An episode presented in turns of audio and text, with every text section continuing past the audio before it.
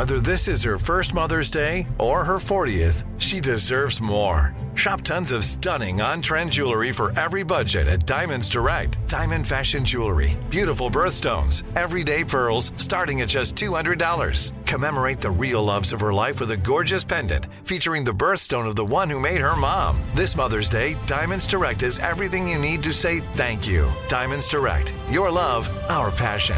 Online at diamondsdirect.com.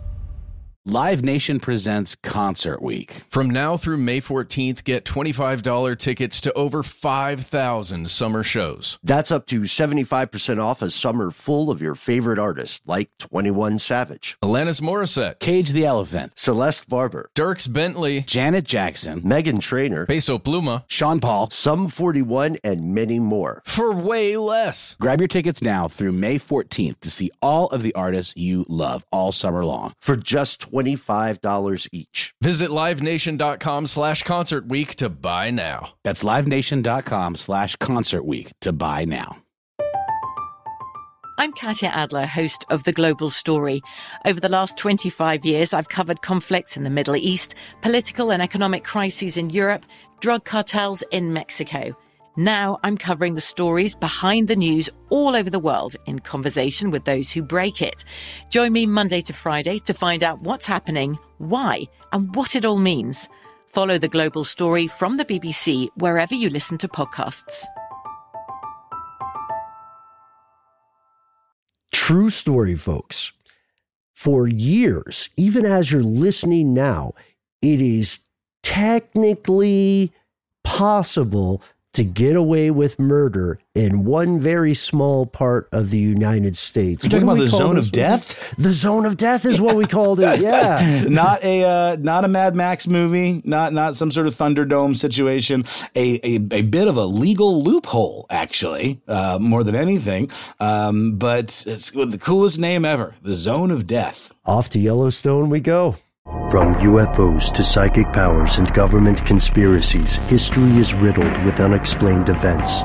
You can turn back now or learn the stuff they don't want you to know.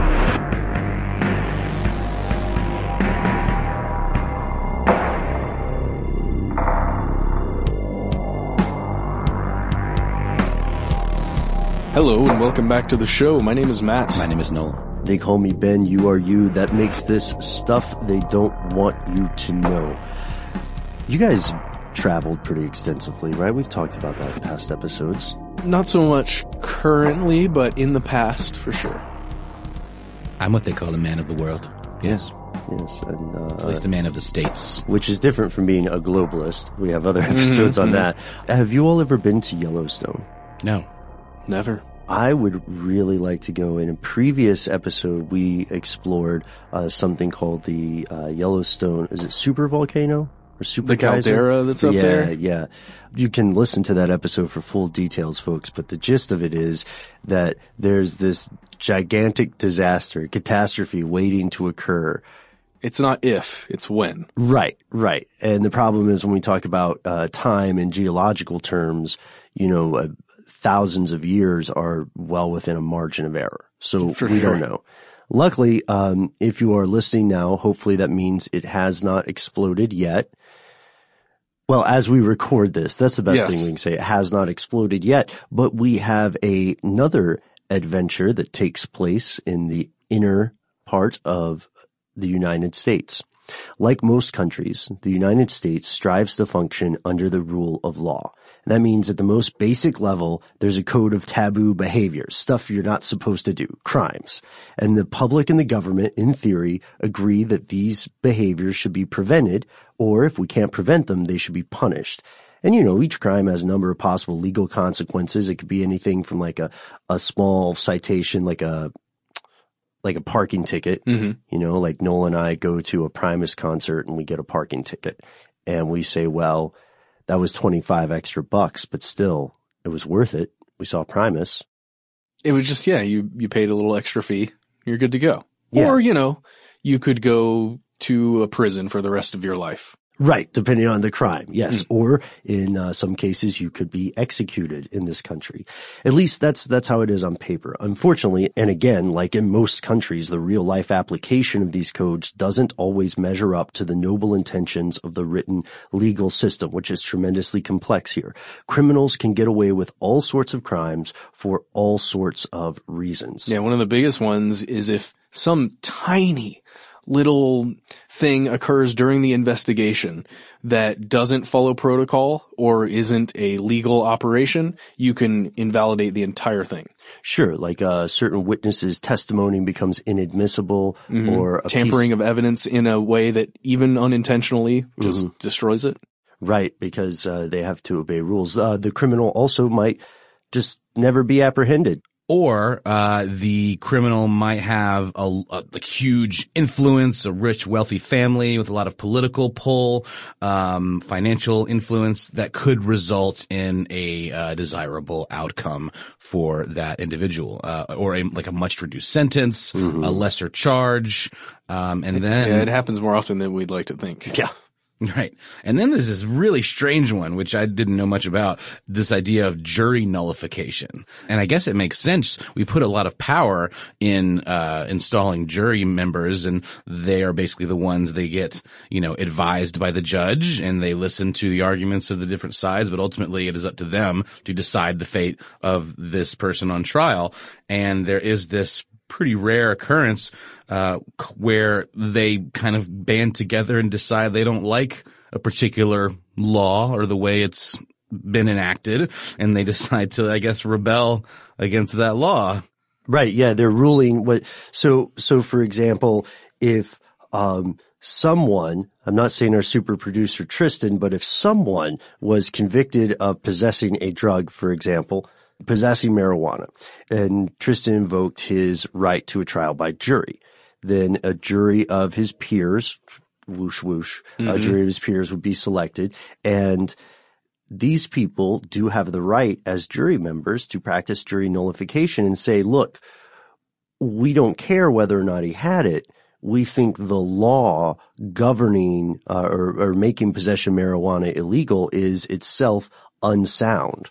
So we're going to like nullify this case. But what an odd, you know, collection of circumstances you'd have to have for that to actually work. You would have to have a relatively randomly selected jury kind of band together. I guess maybe the foreman or whatever could uh, get everyone over to their side and like, is that how you would pitch it? Is it, it seems like if, if there was an understanding that this was the discussion being had, would raise some eyebrows, right? Like, Yeah. Yeah, well, that's like you said, it is a rare occurrence because there's so many things that have to come together and the courts appear to uh, really, really dislike it when In- yeah, this is some cases, discussed. yeah. A lot of the courts. Right. You're recalling a specific video, right? I'm recalling a specific video, but also it, I've seen it in other places encouraged to not discuss jury nullification ar- around a courthouse. I mean, also, honestly, I would love to be on a jury. And I think that's the reason why I never make it through. It feels like an audition. Hmm. I never make it through. And then really, if you, if you are, uh, if you are called to do your civic duty and you just flat out do not have time or do not have the inclination or do not want to participate, uh, in a trial, which can drag on for a long time, just tell them that you are aware of and a huge proponent of jury nullification Bye. and you want to tell everyone about it. Yeah. There's actually a couple of interesting cases. In 1988, um, the Sixth Circuit basically said that there is, quote, no such thing as valid jury nullification. And then in the United States versus Thomas in 1997, the Second Circuit Court ruled that if there is evidence of this this kind of behavior, a juror can in fact be removed, and that has since kind of been held up in 2017 Ninth Circuit cases as well. Uh, it's it's almost like it's almost like vigilante justice in a weird way. Yeah, it's it's a, it's a bureaucratic form of vigilante justice. Kind of, yeah. yeah. That's uh I mean, okay, so that is a real thing um that has occurred in the past and it is incredibly rare. It's it's like um, in a different unrelated show, I did a piece on the so-called insanity defense, which is also again, I I don't know about how common it is for it to be presented as an argument, but it is extremely uncommon for it to be accepted as an argument. Hmm. So experts continue to debate about how often this sort of stuff actually occurs. How often does jury nullification occur? How often do criminals just get away? Yeah, or did a judge get paid? right or corruption um, or technicalities. Uh, we we know this occurs but we debate about how often it occurs. And the public increasingly believes that in some cases the system is broken if you're lucky enough to live in a country that grants you internet access you can go ahead and check out something called affluenza a f f l u e n z a Yeah. Honestly, we could do an entire episode Yes. on this vocabulary word that we all started to learn a couple of years ago. It's yeah, it's a portmanteau of uh, or a combination of two separate words: affluence, wealth, and influenza, the flu. And uh, while we're here, we can go ahead and describe a couple of examples for you. I guess we should probably start with Ethan Couch, who is the person um, most people learned about affluenza through. Yeah, he um he killed four people while he was driving a vehicle while intoxicated. hmm And uh, using other drugs. hmm This was in Texas, and uh, it didn't go the way you'd think it would when something like that happens. One of those uh, taboos is broken. Right. So four people were killed in the collision. Total of nine people were injured. Two of them were passengers in Couch's vehicle, and one of them uh, was completely paralyzed. So he got four counts of intoxication manslaughter for recklessly driving under the influence. In 2013, the judge sentenced him not to jail, but to 10 years of probation and ordered him to go to therapy at a long-term inpatient facility. And this was after his attorneys had argued that he had affluenza and Yep. needed rehabilitation instead of prison. The idea is that he's been so rich for so long, he's never encountered a lot of the problems and the the issues facing the common man. So he just doesn't understand what happened, and there's no need to punish him for this. Right. If it's a, it's painting that, painting that socio, socioeconomic condition as an affliction, Mhm. right? Uh, the first or primary works on this defined affluenza as a painful, contagious, socially transmitted condition of overload, debt, anxiety, and waste resulting from the dogged pursuit of more. Wow. So that is an episode that we'll probably Yep. have. I, I have one more example, but it's much darker. Oh, the DuPont thing. hmm Uh, okay.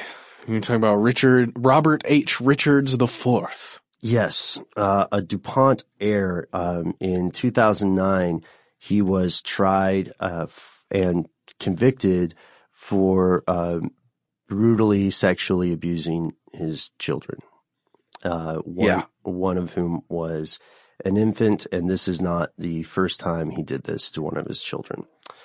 He was convicted of rape and he was spared in 2009 by this court in Delaware because, according to the judge, he would not fare well behind bars. So he was ordered eight years probation and to get treatment, register as a sex offender. To date, he has not gotten treatment. He's just hanging out in Delaware. Thankfully, he was at least prohibited from having any kind of contact with children under 16, including his own kids. Is Delaware also like a sex offender haven as well as being a tax? A tax haven? I don't know. I have no. I, I've always been really I'm curious kidding, about Delaware. Delaware people, but Jesus, that is just. ugh. Yeah, it's it just the same. these case kind of cases make me so mad. It reminds me of that was that case of that swimmer from uh, Stanford that got off, you know, for Oh, raping yeah. that girl, and Mhm. it was just like you know, th- this is a thing. I can't believe that people can actually uh, say that because you're wealthy and you had all the oppor- the best opportunities that you're less equipped to make the right decision. Isn't that Right. the argument? I'm I don't understand. It's kind of like saying, well, I'm such a narcissist. I should be able to park in the handicap spot. You know? And Yeah. the fact that you think that is a product of society. Right. yeah, it's an issue you're dealing with because you truly believe it. So this is, I mean, th- I think you guys are right. I think we should do an episode entirely on this. And maybe we'll see if we can get one of the authors of these works to uh, speak with us. So write in, let us know if you think that's a good idea. We, we show this to illustrate that despite the noble intentions of the legal system and despite centuries of diligent effort to clarify and codify it, um, in real life application, terrible things happen. And equally, if not more importantly, various groups in the U.S. are disproportionately persecuted rather than protected by the system. Again, and tragically, this is common in many countries. While it's technically illegal to discriminate against someone in this regard using their ethnicity, income, religion, facial hair, clothing, or whatever to single them out for more extreme punishment or profiling, even the most cursory of examinations, even the laziest Google search can show that this happens every single day in every state to one degree or another. But despite all of these serious problems, the U.S. is full of determined people literally putting their lives on the line to preserve the rule of law. So as of 2012, the most recent um, solid data that we have is is this: there were 1,076,054 full-time um, law enforcement officers working in the U.S., or 3.43 per every 1,000 people. That includes both sworn and non-sworn officers. I've always uh, kind of been a little mystified at the distinction. Yeah. It, it's funny you mentioned this because the data set included that distinction when we were when we were checking out checking out the info, and so we went off air to learn about about the distinction, and it's pretty interesting. So people who are sworn professionals carry a firearm, can arrest you, and have a badge. And so the people who are non-sworn um, don't have at least one of those three powers or items. Mm-hmm. So they might be like criminal analysts, crime scene techs, crime lab guys. Aha. Like Dexter would be a non-sworn officer. Exactly. That's awesome. That's good to know. Um, but these folks only operate in certain areas. Yeah, Um, all of the law enforcement that we just talked about. Yeah. They've got a place where they can be. There are lines drawn in the sand where I am allowed to function as a law enforcement officer. jurisdictions. Yes. Yeah, jurisdictions. And they can be pretty complex. They can also transcend geography because there are certain types of cases that one law enforcement branch would handle rather than another. Or, you know, you might have federal officers that Mm. if it's within the United States territory, you can be there. Or you might have the Texas Rangers, which are their own crazy thing. Or the Royal Canadian Mounted Police. Yeah. sure. That doesn't really apply to Well, Well, I you think know. it could. Um, Do they ride mooses? Moose? Is it, moose is its own plural, right? I think it's moose. Yeah. Yeah. They don't ride moose. I know that. I, I mean, They that'd be cool if they did. Yeah. Well, I also, just for a glimpse, this is tangential, but I thought, I thought we would find it interesting. I read about little known police agencies because there's so many. It can be confusing to someone who's not from the U.S. and don't feel too bad. It's confusing to most of us who live here as well. Um, the Smithsonian has its own police force. The Supreme Court has its own police force. Uh, there are a couple of police forces that are just like one guy. The Vatican does, right? The Vatican has, the Vatican is the only nation that can actually lock its door at night. And they have, yeah, they have a police force. They have a, a ambulance team. They have, they have all the things a city would need to function, but they're all, you know, like Vatican flavor. Dude, uh, on NPR this morning, there was a discussion about a county near Savannah, Georgia, where there's a city council dissolved the, I think the, the city's police department, a really small department of like five to seven people. And then we're coming into con, they're making a new contract with the county police rather than the city police. And it was this big kerfuffle where the city council literally just said, eh, we're not going to have police force anymore. We're just going to get the county to do it. And it's interesting how those jurisdictional things become real fights. Uh, And this all might sound a little snoozeworthy, but it really is leading up to the topic at hand. And we're going to leave you with a question. What happens when you don't have a jury? What happens when law enforcement is powerless? Ben? or there is no law enforcement in a certain area. Is there a place like that? Is there any place in the U.S. where it's possible to legally get away with murder? We'll tell you right after a word from our sponsors. Ciao. Live Nation presents Concert Week. From now through May 14th, get $25 tickets to over 5,000 summer shows. That's up to 75% off a summer full of your favorite artists like 21 Savage, Alanis Morissette, Cage the Elephant, Celeste Barber, Dierks Bentley, Janet Jackson, Meghan Trainor, Peso Pluma, Sean Paul. Sum 41, and many more. for way less. Grab your tickets now through May 14th to see all of the artists you love all summer long. For just $25 each. Visit livenation.com slash concert week to buy now. That's livenation.com slash concert week to buy now. Snag a job is where America goes to hire, with the deepest talent pool in hourly hiring. With access to over 6 million active hourly workers, Snag a job is the all in one solution for hiring high quality employees who can cover all your needs. On demand, temp to hire, part time or full time. You name the position warehouse worker, retail associate, grocery store clerk, fitness trainer, baker, stylist, bellhop, podcast producer. Yeah, Snagajob's got a worker for that. With our easy to use platform, you're able to seamlessly post and fill available positions quickly with a dedicated customer support team to provide all the help you need along the way. Kind of nice knowing you have a talent pool like that in your own backyard, right? Snagajob is the partner you need to keep your business running smoothly. So visit snagajob.com or text snag to 242424 to talk to an expert. Snagajob.com, where America goes to hire. From BBC Radio 4, Britain's biggest paranormal podcast is going on a road trip. I thought in that moment, oh my God, we've summoned something from this board. This is Uncanny USA. He says, Somebody's in the house, and I screamed. Listen to Uncanny USA wherever you get your BBC podcasts, if you dare.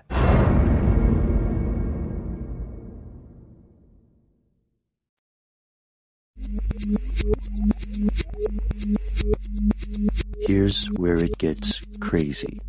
Enter the zone of death.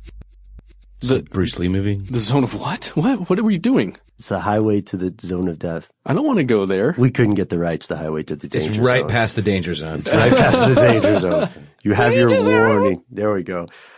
So this, there's a huge controversy playing out uh, in the U.S. right now, and it's it's been playing for a number of years, but it came to our attention again. Um, Noel, you brought it up off air, and uh, we were beflummoxed. Mm-hmm. I don't know. We couldn't believe. I couldn't believe that it was true. Well, I, I couldn't believe that we hadn't done an episode on it before. So this controversy starts years ago in like the turn of the millennium or 1999 or so.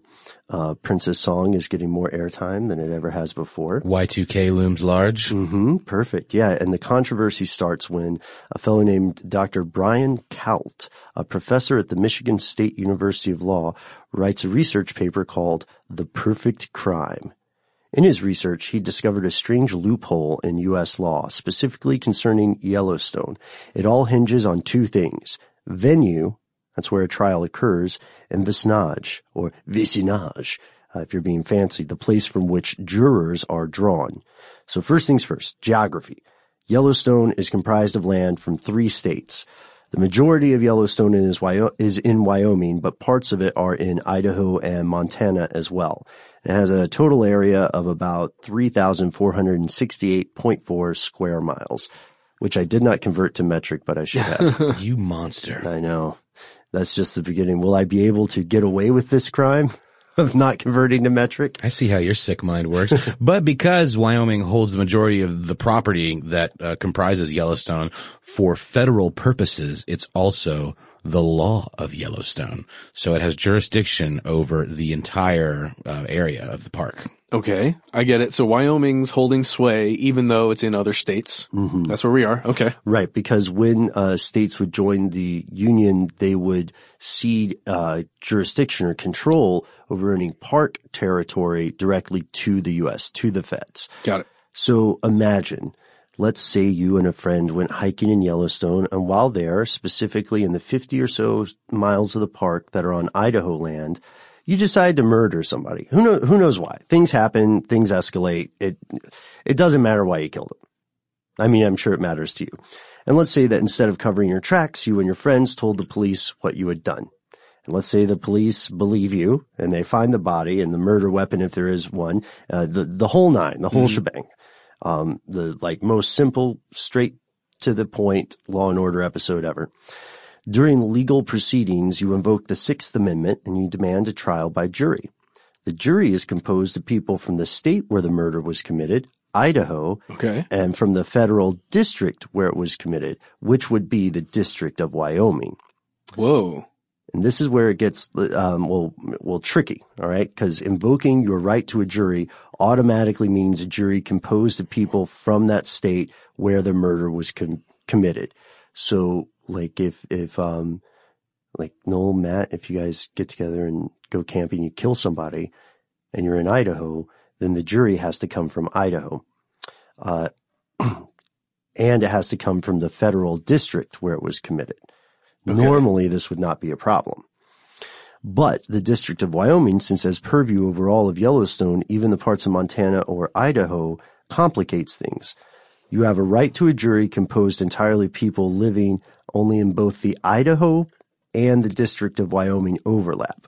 That is, people living in the Idaho part of Yellowstone. Are there any people that live in the Idaho part of Yellowstone? According to the 2000 census, they are not, not one. Oh, And- boy. And bears cannot legally, bears cannot legally Yeah. judge you in court yet. Jeez. So, okay, this is fascinating. So then in theory, a jury couldn't be formed. And, uh, the Uncle Sam would essentially be like, curses, no curses, Matt. You outwitted me again, but I'll get you one day. It Did seems you just like call me a gnome? No, I said no. Oh, okay, cool. it seems like there would have to be some kind of workaround where you're like where you can't do a trial by jury. Ah, that is so crazy. Yeah, pretty nuts. It sounds ridiculous. It sounds too simple to be true, but it is. And uh, for for his part, Doctor Doctor Kalt actually wrote to the Department of Justice, the U.S. Attorney for Wyoming, uh, the House and Senate, uh, and he told them about the loophole a year before he published this. He was hoping that they would close this loophole Mm-hmm. Before the paper went out. So the perfect murder doesn't actually happen. It was on the off chance that the article might drive people to commit crimes in Yellowstone. Because, you know, this would be any crime, any taboo behavior. This could be stamp fraud. I don't know how that would, I don't know how that would work. Well, that's the thing. Like, Got to you- move on from the stamp fraud, dude. I'm not, I don't, I don't know if I can. I'll get there. It's one day at a time. so I'm imagining you could set up a criminal enterprise there in that 50 miles, but you've still got park rangers who are going to stop you from doing it. If Yeah, they, they're going to be like, "Hey, you, quit! You quit that." Well, yeah, and they'll they can still arrest you on it, and you'll have to go through the whole rigmarole of getting to you know the all the hearings in the beginning, and then request your trial and do all you, that. Not if you run fast, Oh, okay, tame a couple bears, get them to fight on your side. dude. Forest, like kingpin with bears for like heavies. You know what I Yeah. mean? Like, and then ravens for information. Done. And ravens could actually, oh man. Okay. That's a different episode, but ravens are amazing. and, and, and yeah, I know this, uh, this obviously seems like a very small nitpicky thing in some ways, but here's what happened. He got a reply. The U.S. attorney did write back to him. The U.S. attorney says it's not my power to change the law. And then he got another one from the House Judiciary Committee, but it was from an intern. Oh, And the letter was, I don't know, thank you for your time. thanks for writing to us. Otherwise, he was ignored. So the number one question out there for the episode today is, could you really do it? Could you really go to this 50 mile lawless area or consequence free area, mm-hmm. commit a crime and then get away free? I mean, technically, yes, right? But yeah, probably no. Right. The loophole is still not fixed as we record this in a follow-up article from 2008 called Tabloid Constitutionalism, How a Bill Doesn't Become a Law. Dr. Kalt explores the various possible fixes to the problem as well as a consistent federal inaction when presented with the loophole. That is so crazy that he wrote to everybody, and everybody just shut him down. Well, I, I think it's also a, um, it's a legal loophole. It's not as if people are consistently dying, uh, Yes, so far as we know. right? Or if Mhm. there's consistent poaching, but it did come close to being resolved uh, during an illegal elk hunting incident in the Montana section of the park. Uh, this happened in 2005. A hunter named Michael Belderain killed an elk and then his trial went uh, went up in 2007 and he used Kalt's original article, The Perfect Crime, as part of the argument. So it could have been resolved. Ultimately, the defendant, though, he struck a plea deal and the circumstances of the plea deal Dude. were pretty weird, right? Yeah, they forbade him from bringing up the issue anymore. Like, don't talk about this and don't use it in your defense. Let's take let's let, let's exchange some money here. We're we're all done. Oh, so they were like, we don't want people to know about this? Well, They were like, we're we're not talking about this. Yeah, That's yeah. what they did. They put their hands over their ears and Yeah. went la la la la la la. la. Um, Pay for the elk and get out of here. What does it take to fix a loophole like this?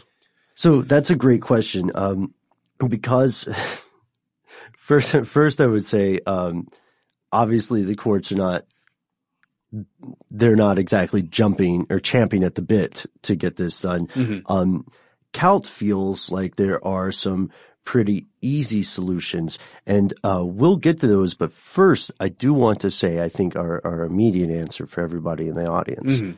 is just be very cautious. Be aware if someone you don't particularly get on with invites you to go camping in Yellowstone. At least ask them where you're going in Yellowstone. Yeah, get the coordinates. Yeah, there you For go. sure. Make sure you have a, a GPS that's always in your possession to know if you step on that land. Drop a pin. Yeah. Drop a pin, just like uh, missing 411. Also, anytime you go out in the woods, let somebody who's back in civilization know when you're supposed to be back. And when you step on Idaho land within Yellowstone. And we will answer Noel's excellent question after a word from our sponsor.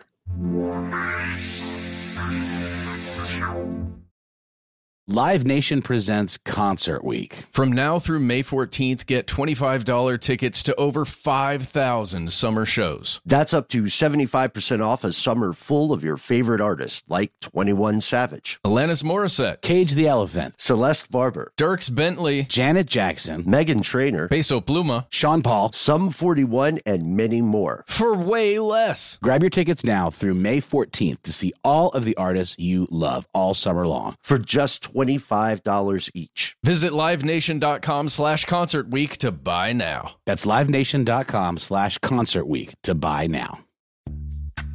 Snagajob is where America goes to hire, with the deepest talent pool in hourly hiring. With access to over 6 million active hourly workers, Snagajob is the all in one solution for hiring high quality employees who can cover all your needs. On demand, temp to hire, part time or full time. You name the position warehouse worker, retail associate, grocery store clerk, fitness trainer, baker, stylist, bellhop, podcast producer. Yeah, Snagajob's got a worker for that. With our easy to use platform, you're able to seamlessly post and fill available positions quickly with a dedicated customer support team to provide all the help you need along the way. Kind of nice knowing you have a talent pool like that in your own backyard, right? Snagajob is the partner you need to keep your business running smoothly. So visit snagajob.com or text snag to 242424 to talk to an expert. Snagajob.com, where America goes to hire. From BBC Radio 4, Britain's biggest paranormal podcast is going on a road trip. I thought in that moment, oh my God, we've summoned something from this board. This is Uncanny USA. He says, Somebody's in the house, and I screamed. Listen to Uncanny USA wherever you get your BBC podcasts, if you dare.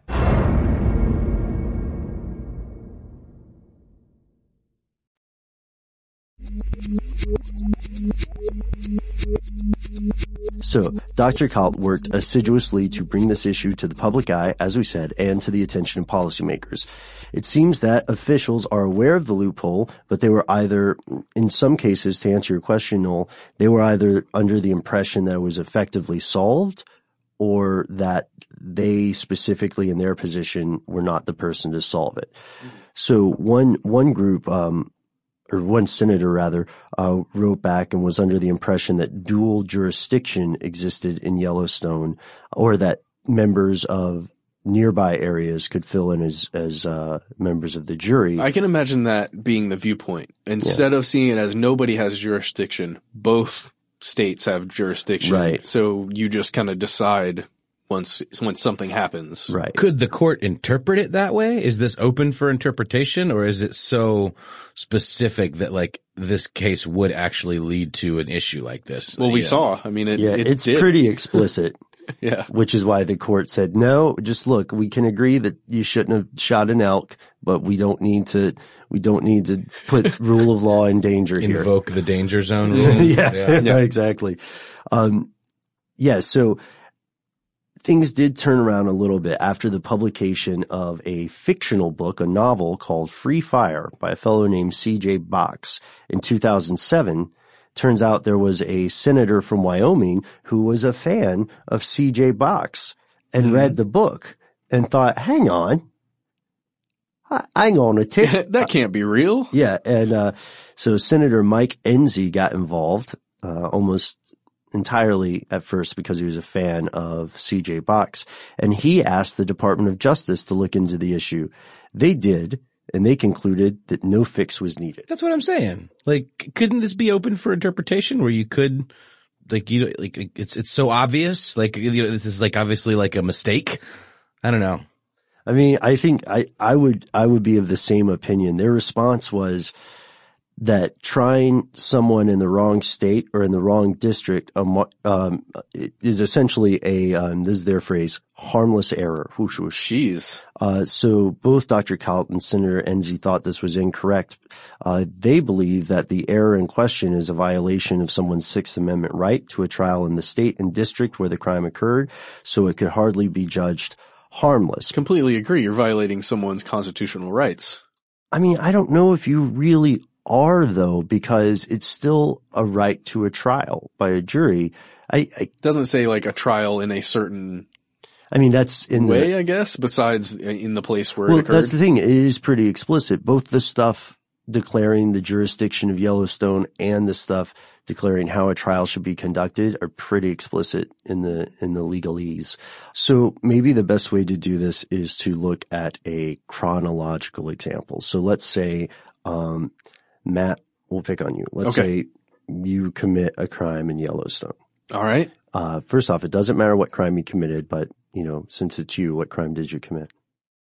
I harvested some wild growing poppies. Okay. And I tried to set up a very small uh, heroin Okay, thing great. So p- possession with intent to distribute. Yeah, yeah. I mean, you know, I didn't think anyone would notice. Okay, well, all right. Unfortunately, in this thing, so Matt, Matt, uh, harvests and attempts to harvest poppies and attempts to create drugs from them. Yeah. Attempts to create heroin, I imagine It's a big market right now. And so, um, and it is, unfortunately. So let's say he doesn't get away with it. He's apprehended. He's caught. They have the stuff. They know he did it. He is going to trial Mm-hmm. or, and, or he's going to court. And at this point, if he, if you did not, um, invoke your right to a trial by jury, then this loophole would not really matter. I've, I've lawyered up, so I think we're going to go to trial. right, so you've lawyered up and you're going to trial. You've invoked your uh, Sixth Amendment rights. So here's where the the tricky part happens because the next step is that because all of Yellowstone is under the federal district of Wyoming, hmm uh, it will be that will set the venue for the the venue for the crime, uh, the venue for the hearing. It'll be in that court, that court district.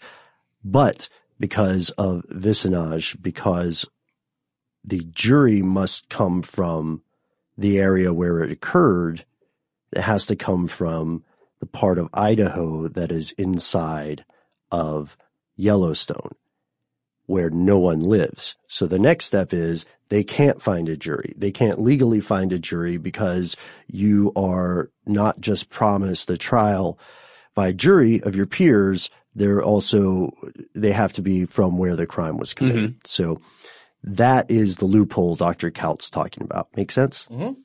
And I, it looks like I'm getting off scot free, so In theory, you monster. Well, right, because like all we have as an example is this elk case where they basically made a deal with the guy to shut him up so he wouldn't invoke this weird right loophole. Isn't that right? Am I- am I- yeah. To be fair, so many cases nowadays are just settled, and rather than going through the lengthy process of having a, a huge trial. I mean, it just it happens so frequently now. I, it doesn't surprise me at all. Well, a big part of being able to afford getting sued, if you're like wealthy enough that you get sued often or sue others, is to have the money just to go through the process. Right. I mean, it's, you don't automatically just like get, you know, uh, reimbursed. Like you have to like invest time and money into the whole thing before you may or may not win.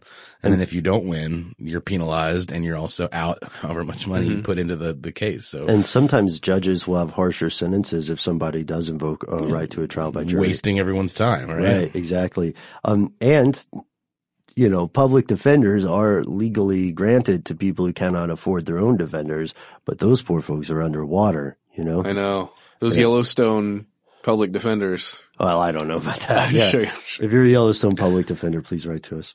Absolutely. But um, the Department of Justice raised another more salient point, um, as Kalt summarized in his paper. "Quote: Splitting Yellowstone into the district courts for Wyoming, Idaho, and Montana would also split it between the Ninth and Tenth circuits." Senator Enzi and others were wary of this because it would create a new and unwelcome burden if environmentalists could use this foothold to challenge the Park Service's management decisions in the liberal and quirky Ninth Circuit. You do, I you- love you- that. Yeah, you hear about the Ninth Circuit. Actually, wasn't the Ninth Circuit the one that the sued over the travel ban?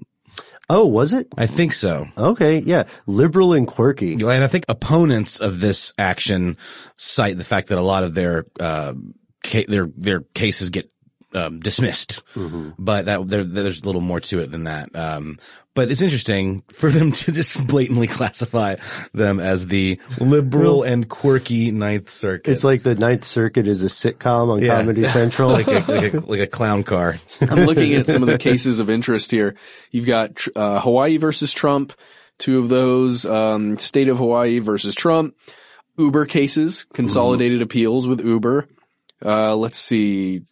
Not a lot of other really interesting ones, but just it feels a bit strange. So other government officials are concerned then that what they see as extreme environmentalist or environmentally concerned organizations would use this as an opportunity to advance their agendas. Mm-hmm. Okay. So now there's another problem that just swoops in at the last minute to make things even more complicated. However, here is the closest thing we find to an answer to this question. Um, could we fix this? And how, how easy or tough is it to fix? Uh, Dr. Kalt believes uh, that there's nothing stopping the U.S. from just designating the 10th Circuit as the proper venue for all of these cases. Just say, that's it. One fell swoop, happens in Yellowstone, 10th Circuit. Boom, done, dismissed. I feel like that's a pretty good, that's a good answer. Stay tuned for the season premiere of Ninth Circuit at 8.30. What's the counter argument though? That, uh, the counter argument at this point is, um, no. Yeah. the counter argument. It's this. It's definitely yeah, this. Is thanks for, you're uh, stuck thanks with for it. writing. Yeah. Yeah. yeah. exactly. So that is where we are at right now. Do you want to try it before they they they fix it? Should we? Yeah. you know? I, I don't want to do a violent crime. Though. No, no, no, no, Yeah. no. Just Maybe like a blue law one. or something. Or I bet there are blue laws in Wyoming. You Wyoming. are such a sweet boy. I thought well, you, you went from growing heroin poppies to breaking a blue law Look, I'm You're going to drink a Zima? on the Sabbath. Uh, The only reason why I've got the whole poppy thing is to, uh, it's about money laundering and don't worry about it. It's fine. Okay. Uh, I do have an update though that, um, you, you all may enjoy. Um, Dr. Kalt has not just researched this. He is also currently making the rounds on another political loophole that recently came up. Ooh, can we guess? Yeah. I got nothing. All right. Uh, it, it's the interesting one. Um, Matt? Oh, I know what it is. All right. Uh, shoot. can can a dog be a mayor? No.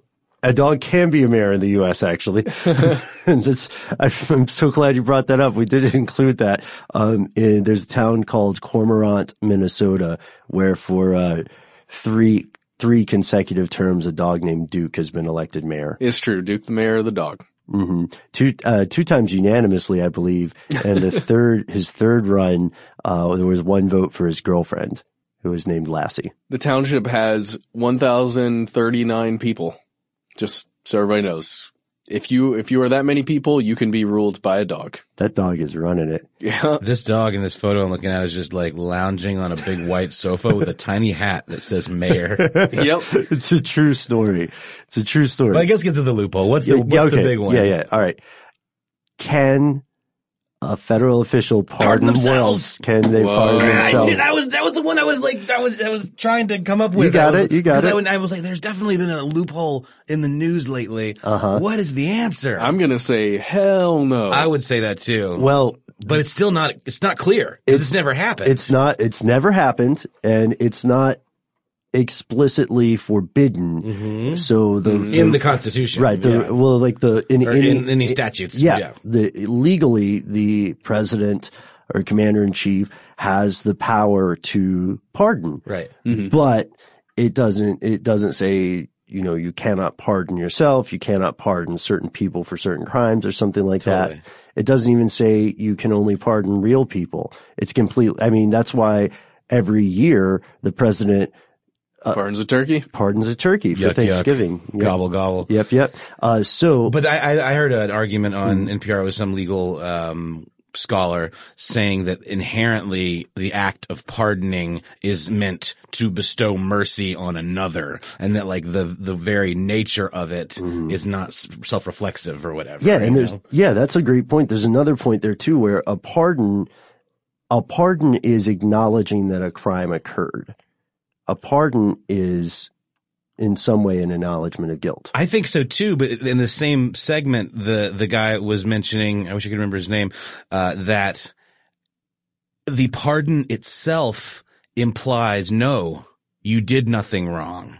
Even if you did a murder or something, the pardon, the act of being pardoned is literally absolving you to the point where it, like, it, it never happened. So it hmm. does not necessarily require an admission of guilt. Like, you're totally right, Ben, but this was something that was like, This is that is odd. Like, that is, you know, it's literally like a godlike power from on high to wipe away your sins, you know, like that's pretty intense. to get out of jail free card. So Dr. Kalt is has been making the rounds talking about this and one of the things that he says is if I were a judge hearing the case, I wouldn't let somebody pardon themselves, you know. Can we get him on the show, do you think? Uh let's see, let's let's reach out to him. Wouldn't that be a cool episode? yeah, so. let's see. Uh because we could we could certainly use his help uh examining the nature of a pardon, you know. For sure. Uh, and we'd like your help as well, not just with uh, this episode. Do let us know what your thoughts are. Do let us know if you've been to Yellowstone, if you have ac- accidentally found yourself in the zone of death, uh, which, you know, I'm sure it's a very peaceful place. You know, I'm sure it's not a bunch of people trying to make moonshine stills. The, the, the, the Low-Cal Yellowstone zone of death. There we go. Remember that from Parks and Rec, the Low-Cal calzone zone? Hey, you guys, guess what? What's that, Matt? I got Brian's contact info right here. So I'm gonna I'm gonna make a call. I'm I'm for real serious. Oh, definitely. No, we Okay. should do that. 100%. Oh, I was just being quiet. I thought you were going to do it on air, and I Yeah. was, I was Just going dial him to. up All on right, hey, speaker. uh, Brian. I was going to say maybe the best way to do it is not to prank call him now. Um, all right. So, uh, speaking of our listeners, it's time for Shout out corner. Our first shout out today comes from, uh, we'll call you Christopher. Christopher? Is that okay? I think that's fine. Sure. In Canada. Uh, it says, hi guys, old dude in Canada. Uh, I like to listen to your show. I appreciate that you introduce at least some critical analysis to the subjects you cover. However, you never really talk about the truly fatal flaw in the reasoning behind so many of the topics. Taking us to task here a little bit. I Mhm. like it. It's all positive bias. And we, we talk about this for sure, but this is, this guy really does a good job of laying this out. The entertaining Mr. Paulides uses similarities among events to imply that they are related. That is not how science works. Science would try to disprove the events are related. If that failed, then maybe you could say you're onto something. He suggests the deaths he studies are similar as they have quote, no known cause of death. Dudes, think about that logic for a few minutes. I don't know if Mr. Paulides' books offer any real statistical analysis of his claims. However, everything he said on your podcast sounded like patterns based on positive bias and post hoc reasoning. If you draw the target after you shoot the arrow, you'll hit the bullseye every time. Cheers, Chris. Wow, Chris. I really appreciate the idea. I've heard the uh, painting the target analogy or Mhm. comparison before, and I think it's a very powerful one and it's meaningful. We talk about that a little bit on the um in that in the interview. wrap up too, Yeah. when we kind of do a little post mortem at the end, we recorded later. Mm-hmm. Uh, this was a big issue you had even before we did the interview. You were talking about how it felt like a very well researched collection of cases with only kind of tangential connections. And, and I don't know. Right. Well, the thing is, it, in that regard, especially, um, David Paulides is, is very, very clear that he is looking for, he says it, I believe in the interview, uh, that he is looking for cases that have the following criteria, right? Um, and, uh, by his own admission, not every dis- disappearance is going to match those cases. So I really appreciate, um, your letter, Chris, and I hope that everybody else um, can hold that in in. We should all hold this in our minds. The idea of painting the target after Yeah. after slinging the arrow. Come you up know? with an hypothesis first and then test it. right. Uh, Isn't that just basic confirmation bias too, where you kind of like expect the result and then see it everywhere? Kind sure. of. Yeah. Like, uh, it's like the old Louis C.K. joke where, uh, he says, you know, if you don't like somebody, if you, if you think they're a jerk and you, you just already decided that, then everything they do is just going to be further evidence to you Mhm. that they're a jerk. You'll be like, look at this monster chewing, what is that, spearmint gum? I, I knew it. You can easily test that one out by just observing someone in a vehicle while you're driving, somebody else that you happen to be next to for a while. If you, if you are, if you believe they're a jerk for some reason or another because of maybe the car they drive or the way they look, you're gonna see that. But if you're just like, hey, it's just another person driving, What's that car, fine. Ben, that that haunts you? Honda Odyssey. Yeah, so like Ben sees a guy driving a Honda Odyssey, he immediately knows this man is a piece of human garbage. Could be a lovely man, family man, Nah. but you know exactly. no, I'm kidding. Uh, I, uh, yeah, I do have a, you can hear about that on our car show. I have a long standing, unfortunate and, uh, entirely not my fault antagonistic relationship with Honda Odysseys. Putting aside any of my, uh, personal complications with some vehicles, uh, I do think that Chris, I think your point remains and we appreciate you taking the time to write in. I gotta bring up Porsche SUVs too. I mean, come on. What, what about them? I don't you're gonna have a Porsche, drive a Porsche. Not. I, I mean, that's just how I feel. I think so too. It's it's, it's absurd to me. But anyway, It's true. I mean, also, I'm of of the mind after after years of various auto related adventures and misadventures, I'm of the mind that you know ultimately it's it's your money. It's and true. If you want to get a car that I think is a POS, then that's your very expensive bad decision But to you make. know what? It's my right just as equally to judge the crap out of you. That's true. Yes. all right. freedom of speech does not mean freedom from consequence. Uh, who's next? Our next message comes from Mr. A. That's what we're calling him. It's an alias. Uh, let's get into this. we thought that was funny. hey, um, here he writes, Yeah. Hey, I'm Mr. A. Let me tell you, I love your podcast and very video series. That being said, your episode, The Pineal Gland, A Third Eye, struck close to home with me. I recently tried DMT, and I know it's illegal, but don't tell on me. Okay, we won't. My input on your episode would be that I've experienced a very similar vision on a higher power that people who have done DMT say they've seen. And I'm one of those that need to see to believe types. And I can without a doubt say that either DMT is one hell of a drug or that it does really show us something beyond our normal comprehension. Hmm. One final thing, I know you most likely won't read this on air. Oops. Whoops. Um, we so- got you, Mr. A. You give us too much credit, sir. so I'm adding one final thing. A close friend of mine introduced me to the Bohemian Grove.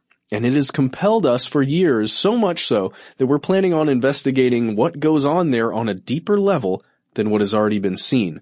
We already have a plan to get us in and hopefully we can send info to you guys and maybe you guys get the word out.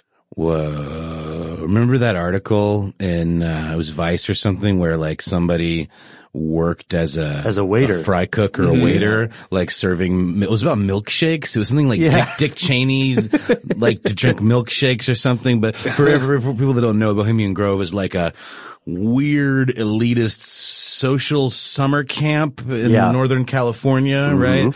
And, you know, it's said to be a place where big deals happen because it's like, you know, hobnobbery with the super, super rich influencers, Mm-hmm. multimillionaires, and entrepreneurs Politicians. of the highest order, right? Right, right, Mm-hmm. right. And they're basically just, I guess, getting faded and They're drinking having a- milkshakes and urinating in public. There's the Yeah. one thing that is the most controversial about it is a ceremony they have called the cremation of care, Yep. uh, wherein they sacrifice or they burn a uh, mock effigy in front of this huge owl statue. Did we talk about House of Cards this season already? Did you guys watch that? No. No. Spoiler, everyone. Okay. So there's a scene that is essentially Bohemian Grove Oh, that's cool. where he visits. I I'll mean, watch that episode. They changed the symbology just enough, but if you know what Bohemian Grove is and you know the owl and all the Did they change things- the animals like a marmoset or a dolphin? you know the um what's the what's the saying about the spiders weaving spiders? yeah, what tangled webs we weave when first we practice to deceive? Or But it's but it's something on a plaque that says weaving spiders not here or something like that. oh yeah, oh the that's the real um that's the real quotation. Yeah. But they they use one that's very very similar in the show. Okay. Well, thank you for writing to us, Mr. A. Well, we sure appreciate it. And, uh, we are, we have a severe no snitching policy. So Mm-hmm. we, we're not going to, uh, tell on you. I think that's what Mr. A requested. Either for the DMT or the infiltration of Bohemian But Grove. for sure send us Oh my God. anything and Yeah. everything. Body cam, please. Dude, send us a jump drive. and be, and be safe. You know, the, Yeah. the best thing is like they can kick you off of the property, but as long as you are not violating a law, you should be okay. And invest in those pin cameras that you can get or the little button cameras. You'll be good to go. And if they, uh, if they do catch you and they begin to kick you off, first off, bring a phone you don't mind using and please go live on Facebook or, or something. Ooh. And if a bunch of men in black robes scoop you up in the middle of the night and take you to a room and tie you to a chair, night night. Well, just remember us and, um, yeah, we'll be thinking about you. And none of this constitutes actual advice. That's Do right. as you will. but yeah, I'd love to, I'd love to hear what happens and, and safe travels and best of luck. Our final shout out today comes from, uh, someone who says name withheld for fairly obvious reasons. So, you know, this will be an interesting one. I'm a big fan of your show and I've been listening for about a year, including a dive into your back catalog. I've always been fascinated by conspiracy theories, even if I don't buy into many of them at the end of the day. Mulder was my hero as a kid, and that's part of why I joined the government as a 1811, otherwise known as a special agent. I had one thing I wanted to pass along. Finding an unconventional answer for un or underexplained events is a lot of the fun uh, in the conspiracy thing. But as someone within the government, I found the biggest mistake you can make is to treat the government, quote unquote, as a monolith. It's more like an ecosystem. It hardly ever acts with one mind and one purpose. So government cover-ups are not impossible, and they do happen, but the bigger the thing a government entity tries to cover up, the more government employees you have to involve. I guess what I'm just trying to say is it'd be hard as hell to fake the moon landing at 3.45 p.m. on a Friday. I'll drop you guys a line if I can ever find that NSA intern. Um, That's awesome. That's a that is a great point about the ecosystem. Yeah, I like the comparison of the ecosystem. And we've, you know, we've said it before, um, both in our live shows and on the air and when we're just hanging out. You know, we couldn't agree more. Uh, name withheld for fairly obvious reasons. uh, we, we also, we also believe that history has shown us that a lot of nefarious events, especially when perpetrated by governments, tend to be perpetrated by circles within governments or factions, Splinter within, groups. You know, like it's not, it's not everybody in um, the CIA or the FBI conspiring to do a thing. It might just be like two guys. It's not a whole police department. It might just be a couple people. Whoa, the salary for a full time 1811 special agent is nice. Wow. I don't know if it's more than a podcaster's I mean, salary. that is a generalization, and this is looking at uh, Oh. Central Intelligence Agency. what are we talking? Like two hundred? It's like 75 to 140. Oh, mm, that's I mean, that's pretty nice for, Yeah. you know, working for the government. one forty. I don't feel like I, I know this agent enough, well enough to talk to them about their salary. I know. Hey, hey, no worries. We're not gonna not talking about your side. I just wanted to see. Well, hey, Matt, don't get us black bagged, man. oh, don't black bag us, dude. I've got some Not, cool. not again. This ends our. We hope you enjoyed this episode, although it is true that this legal loophole is real. It looks as if your odds of getting murdered or otherwise, you know, affected by a crime are, are low because again, the crime rate for this area is, is probably statistically zero. However, disappearing in Yellowstone, as we found out from an episode not long ago, Mm-hmm. happens uh, not frequently, but enough. Yeah, it does happen every year. Hmm. We can say that. Uh, so please. And that's the end of this classic episode. If you have any thoughts or questions about this episode, you can get into contact with us in a number of different ways. One of the best is to give us a call. Our number is 1 833 STDWYTK. If you don't want to do that, you can send us a good old fashioned email. We are Conspiracy at iHeartRadio.com. Stuff They Don't Want You to Know is a production of iHeartRadio. For more podcasts from iHeartRadio, visit the iHeartRadio app, Apple Podcasts, or wherever you listen to your favorite shows. I'm Katya Adler, host of The Global Story. Over the last 25 years, I've covered conflicts in the Middle East, political and economic crises in Europe, drug cartels in Mexico. Now I'm covering the stories behind the news all over the world in conversation with those who break it. Join me Monday to Friday to find out what's happening, why, and what it all means. Follow The Global Story from the BBC wherever you listen to podcasts. With every CBD product claiming to do something different, it's nearly impossible to decide what's best for you. Lazarus Naturals pioneered the farm to front door model of transparency where they handle each step of the production process to ensure quality, potency, and consistency. Scannable labels allow you to see the test results of your hemp batch so you can be confident in the safety and quality. Visit LazarusNaturals.com today. Lazarus Naturals, committed to improving your life as well as the world around you. Not available in Idaho, Iowa, or South Dakota. Are you still searching for your perfect place to call home? Well, now is the time to buy at Fischer Homes. If you're looking to move in before the end of 2024, May could be your last opportunity to start building your dream home and close before the year's end. If you're hoping to move in even sooner, Fischer Homes also has homes that are move in ready and waiting for you, where you can start enjoying the benefits of homeownership even faster. Schedule your personal tour with a new home advisor today at FischerHomes.com and make this spring the season you find your perfect home sweet home.